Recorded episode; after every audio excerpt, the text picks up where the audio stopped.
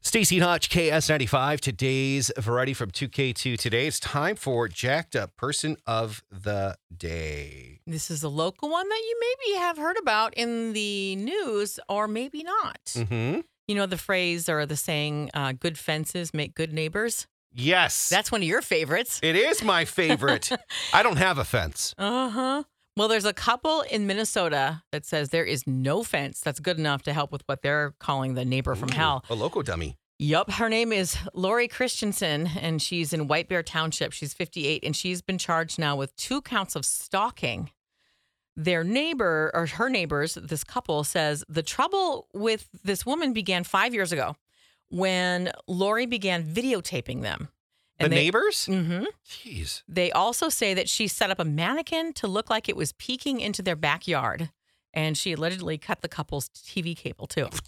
Jeez. I know, like, hey, crazy. so, you know, neighbors can be a problem for some people, but this sounds like it'd be a problem for just about everybody, right? Right. So the charges were leveled because the couple decided to sell their home. And then, you know, this woman, Lori, has been harassing the prospective buyers and real estate agents when they come to look at the Oh. home, screaming, Get the fudge out of my neighborhood. At least according to one of the real estate agents, anyway.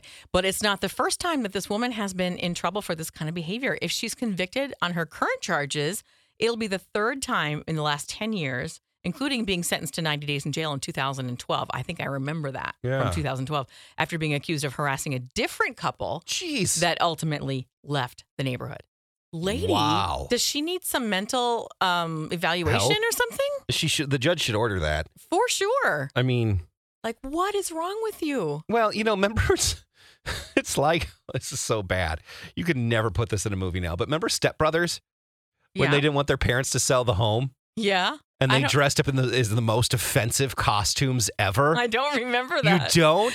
that the movie's realtors on were- all the time. The, they might have taken it out. They but might have. The realtors would show people and they'd be mowing the lawn in like the most offensive things possible. Oh, like a KKK outfit Yes, or something. yeah. Oh God. And then one time Will Ferrell was dressed as Hitler. Oh, Like it was like, you know, they don't want them to do like it's just it's the strangest thing in the world, but people will do anything to not se- have other people not sell a home or make their lives miserable. Yeah, I think I've only seen that movie edited on TV. So if that I part, bet it's not even you it's couldn't get away with probably- that at all. Yeah, it's probably not on TV anymore. Rightfully so. I mean, but Wow. Step Brothers is a great movie, but it's just like, you know, you have those people that either, you know, they don't want the property sold Uh-huh. or or whatever crazy kooky reason they have. but- Well, Lori is a pretty lady. Well, she's also